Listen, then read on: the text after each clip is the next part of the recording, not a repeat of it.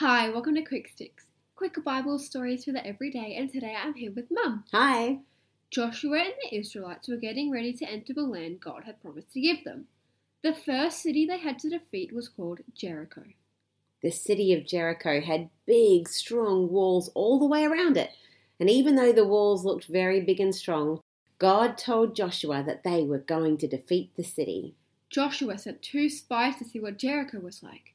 The spies went into the city and hid inside the home of a woman named Rahab.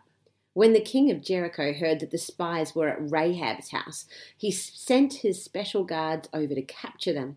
And when the guards arrived, they said to Rahab, "Bring out the men who have come into your house, because they have come here to spy out our land."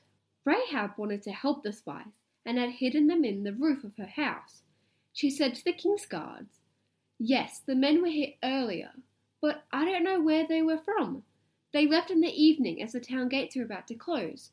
I don't know where they went, but if you hurry, you might catch them." Rahab was just tricking the guards. Really, she had hidden the men up in her roof under a pile of leaves. The king's men believed Rahab and left to go and hunt the spies down. When they were gone, Rahab went up to talk to the spies. And she said to them, "I know the Lord has given you all this land. We are all afraid of you.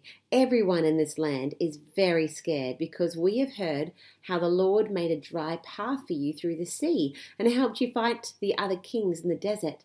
No one has the courage to fight after hearing these things. For the Lord your God is the supreme God of the heavens above and the earth beneath."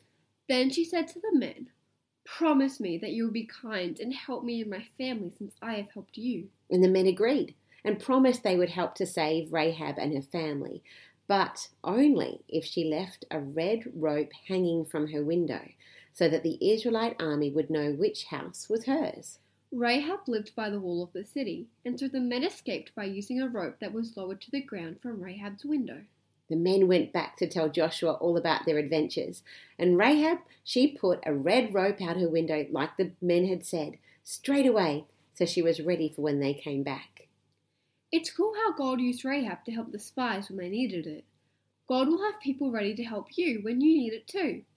Rahab was bold in asking for help in what was a very difficult situation. And tomorrow we'll see what happens when the Israelites come back to Jericho. Oh, I can't wait.